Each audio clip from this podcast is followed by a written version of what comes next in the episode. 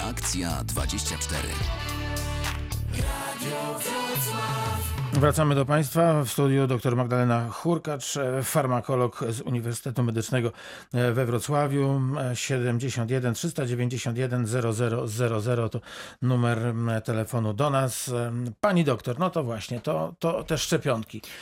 Bardzo się ucieszyłem, aż tak wewnętrznie podskoczyłem z radości, jak mi pani powiedziała, że dziewięć zaawansowanych projektów. No jeżeli zaawansowanych, to znaczy, że ta szczepionka antyportas już pod drzwiami, zaraz będzie będzie. No właśnie, co to znaczy zaraz, czyli duża bakteria. Y, mm, panie redaktorze, to jest tak, że normalnie y, prace nad na przykład szczepionką, nad lekiem trwają od 2 do 6, 15 nawet lat. W związku z tym, y, dlaczego? Dlatego, że najpierw trzeba stworzyć bezpieczną, no skuteczną, ale bezpieczną jakąś tam substancję. Trzeba ją odpowiednio opakować, tak? czyli w substancje pomocnicze. Później robi się badania na zwierzętach, robi się badania, y, normalnie to są cztery fazy, właściwie trzy główne fazy badań klinicznych, czyli u ludzi, żeby móc podać człowiekowi, temu pierwszemu, temu, kto się będzie no, mimo wszystko narażał, my musimy być pewni, że my go od razu krzywdy nie zrobimy. Y, I te badania trwają. To nie jest tak, obserwacja przez tydzień nie jest obserwacją. Y, więc musi być zakończona jedna faza, żeby potem przejść do fazy drugiej. Czasami taka faza trwa 2-3 lata. Y, bo pytanie, jakie są późne, niepożądane działania mogą się pojawić, bo te wczesne, te od razu w momencie podania szczepionki, czyli najczęściej jest to jakiś wstrząs anafilaktyczny, jest to po prostu reakcja alergiczna, no to one są widoczne, tak? To można powiedzieć, tej szczepionki nie będziemy podawać ludziom, bo ona jest niebez, niebezpieczna, tak? Natomiast w momencie, kiedy chcemy taką szczepionkę na spokojnie, bo to nie jest spokojny czas, prawda, wprowadzić na rynek, to my musimy ją dobrze przebadać. Jest kilka tygodni, kilkanaście tygodni obserwacji po odstawieniu już tej szczepionki, czy po podaniu. Czy pacjent na przykład nie dostanie jakichś powikłań, y, różnych narządów, czasami odległych.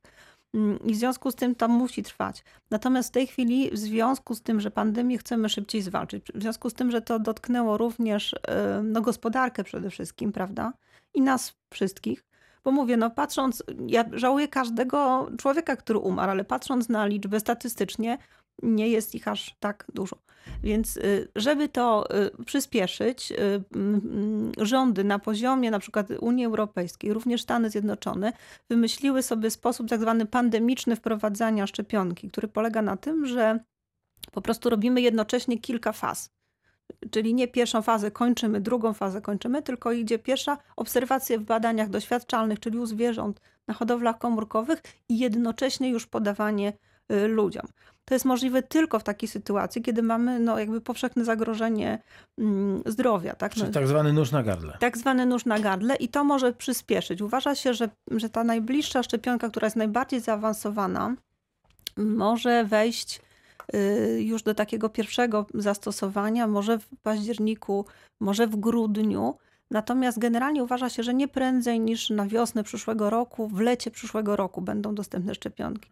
Natomiast kłopotem jest to, że jeszcze ich nie ma, a już y, duże, y, duże gracze, czyli duże państwa, kłócą się o to, kto pierwszy je dostanie, dlatego że szczepionka na tego typu pandemię powinna być dostępna dla każdego tak jak dostępne są na przykład szczepionki na grypę, który, z których oczywiście nie korzystamy, prawda? No ale mam nadzieję, że może to zmieni ja korzystam. nasze myśli. No ja, ja tak, korzystam. ale mówimy o tym od kilu lat, panie redaktorze. No tak, to prawda i te procenty są tak. E, jednocyfrowe. Tak.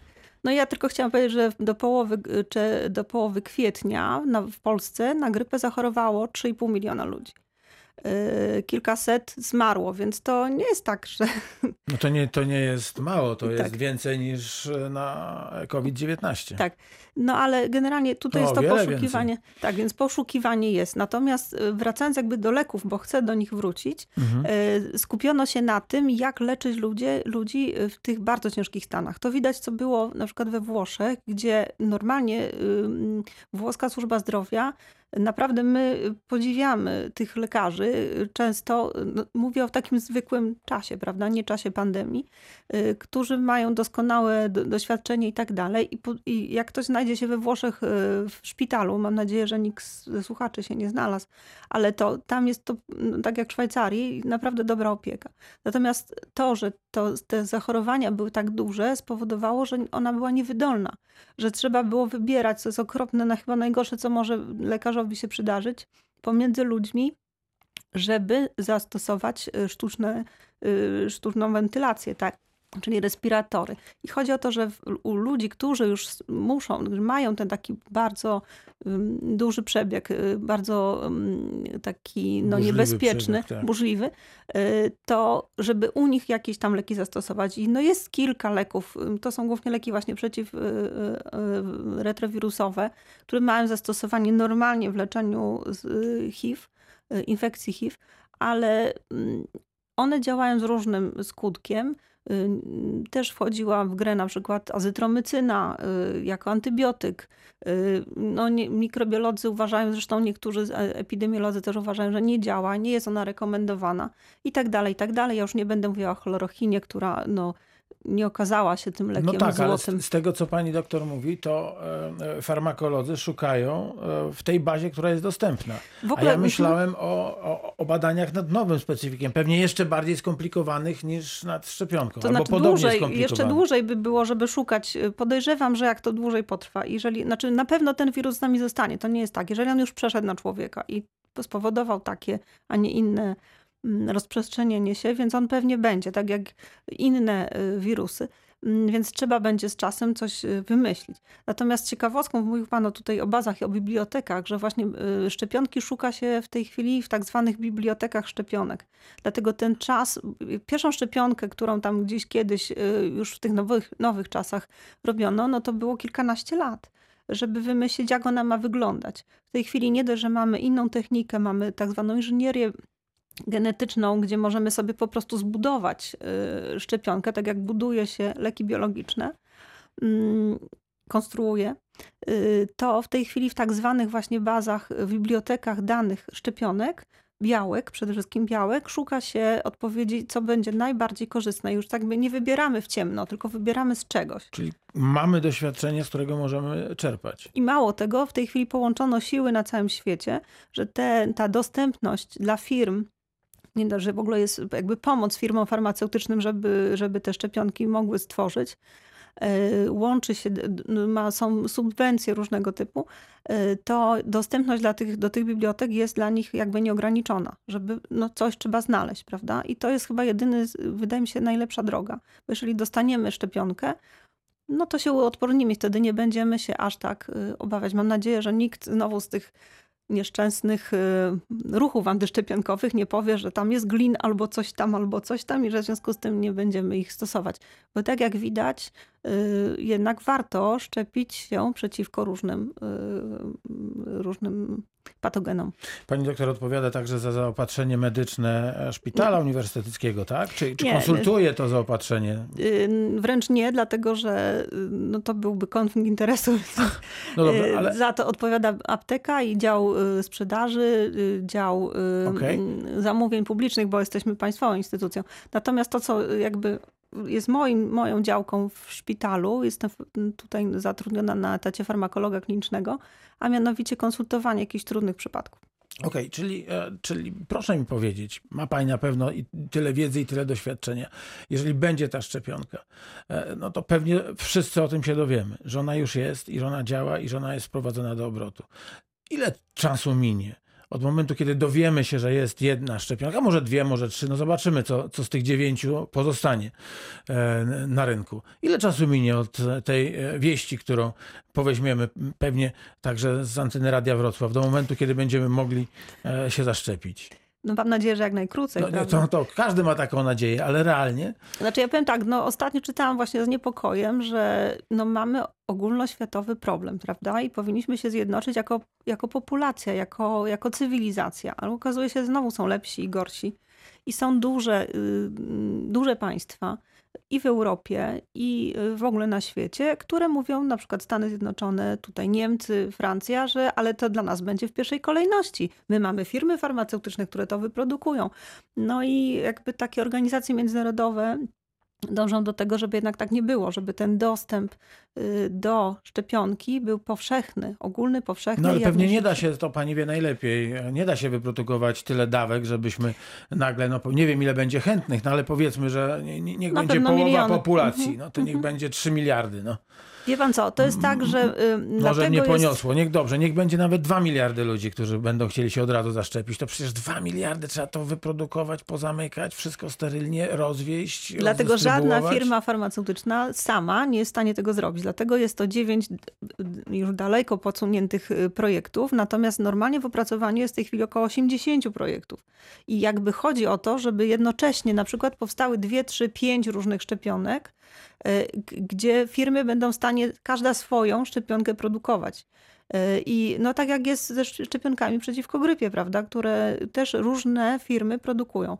I No tak, to, mamy żeby- je co roku i powiedzmy, że od października rok w rok one są dostępne, a są produkowane na tych szczepach, które się pojawiły, prawda? Tak, bo to jest tak, czyli, że co, w tej czy, chwili... czyli co pół roku mniej więcej minie od, od momentu, kiedy dowiemy się, że mamy szczepionkę, do momentu, kiedy będę mógł pójść e, do swojego lekarza rodzinnego, poprosić o receptę i Mam nadzieję, że tylko pół roku. Mam nadzieję, że tylko pół roku. Yy, może, może się okazać, że dłużej. To wszystko zależy od tego, jaka będzie jakby wydolność produkcyjna. Mówi się o tym, że chcą stworzyć takie jakby porozumienie państw yy, tak nad, ponad rządami. Chcą stworzyć takie konsorcjum, które będzie yy, po prostu jakby światowo zarządzać yy, produkcją szczepionki, która, czy szczepionek, które powstaną. Czyli biorąc pod uwagę najbardziej taki optymistyczny scenariusz, e, to w przyszłym roku o tej porze e, możemy być zaszczepieni. No mam taką nadzieję. Okej, to jest nadzieja. A jeżeli, jeżeli pójdzie coś nie tak trochę dłużej, to musimy się liczyć, że cały przyszły rok też będziemy mieli gdzieś tam z tyłu głowy To znaczy, e, ja panu powiem tak, ja się obawiam jednej rzeczy, i że... COVID-19? Ja byłam teraz, miałam okazję dosyć niespodziewanie być nad morzem y, w, w te wolne dni, y, że ludzie w bardzo sposób no, niefrasobliwy podchodzą do tego. Ja wiem, ja też sama nie, nie lubię żadnych ograniczeń. Jestem z pokolenia, które A się kto lubi? A kto lubi? przeciwko wszystkiemu i trochę Wy nie. Natomiast fakt jest taki, że y, ma, trzeba pamiętać, że przyjdzie jesień, albo nawet już w sierpniu może być tak zwana druga fala. Nie wiadomo, czy będzie, ale może być. Y, No to dobra, wszystko trzecia, zależy. trzecia fala na wiosnę? Może być. Albo możemy mieć problem z tym przez kilka lat, najbliższych lat. Więc dlatego te prace nad szczepionką tak, są tak istotne, ale z drugiej strony pewna zmiana sposobu myślenia. Czyli ludzie powinni inaczej podchodzić do higieny, inaczej podchodzić do zdrowia. Mówi się już o tym, że ta pandemia nauczyła nas, nie wiem, gotowania, zdrowego trybu życia w miarę i tak dalej. Zdrowszego, tak. Zdrowszego trybu życia. Tylko wie pan co, ja tak sobie myślę, trochę mam okazję No, a z tym prywatnie właśnie, jeździć po świecie Mhm. e, i e, podkreślam prywatnie, e, to powiem tak, my tutaj jak w pączki w maśle, naprawdę, Europa jest niesamowitym miejscem do życia. Mm, e, Biadolimy, narzekamy, prawda? E, Natomiast w krajach na przykład azjatyckich, w krajach Ameryki Południowej, mm, tam jest realny problem. Proszę zobaczyć, co się dzieje w Brazylii w tej chwili. A nikt nie mówi, co dzieje się w Peru, co dzieje się w innych tych bardzo biednych krajach. Afryka. Afryka. Ja czytałam akurat, byłam przed koronawirusem, tak powiem, przed pandemią, y, miałam okazję być w Kambodży.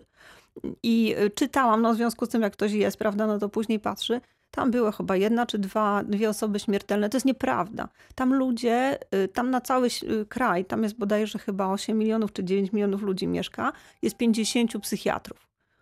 Y, nie, Szpital jest gdzieś tam w, w głównym, w Czy chce pani mieście. powiedzieć, że, że te dane są zaniżone, mówiąc delikatnie oczywiście. bardzo? Okej.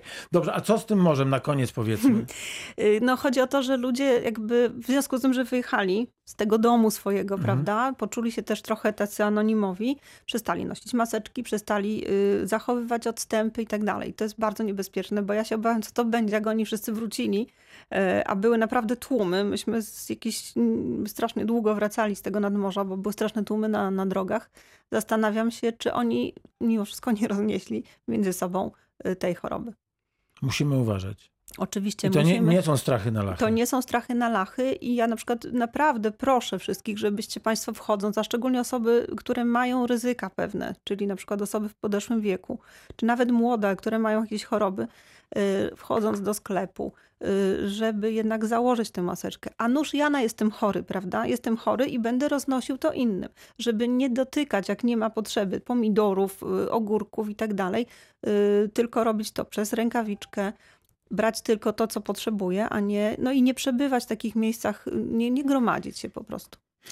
Pani doktor Magdalena Hurkacz, e, farmakolog z Uniwersytetu Medycznego, dzisiaj gościem była. Nie wyczerpaliśmy listy tematów. Mam wiele pytań do pani e, dotyczących już e, nie koronawirusa, ale takich na przykład. Nie, no nie mogę, bo prosiłbym o odpowiedź. A czeka pan naczelnik Mariusz Kaczmarz. To ja się, jeśli można, umówię, może na przyszły tydzień, może dwa tygodnie, żebyśmy te, te pytania omówili, bo, bo słuchacze chcieliby się dowiedzieć. Jeśli można, to albo do studia zapraszam, albo telefonicznie. Ja powiem tylko na koniec, że choroby nie przestały być No. i my to widzimy, bo my nasz, nasz szpital jest tak zwanym białym szpitalem, czyli taki, który obsługuje całą resztę i kolejki ludzi czekają na planowe zabiegi i tak dalej, więc proszę Państwa, proszę się trzymać ciepło i trzymać się zdrowo, dlatego że to jest podstawa, bo może być problem y, z dostępem.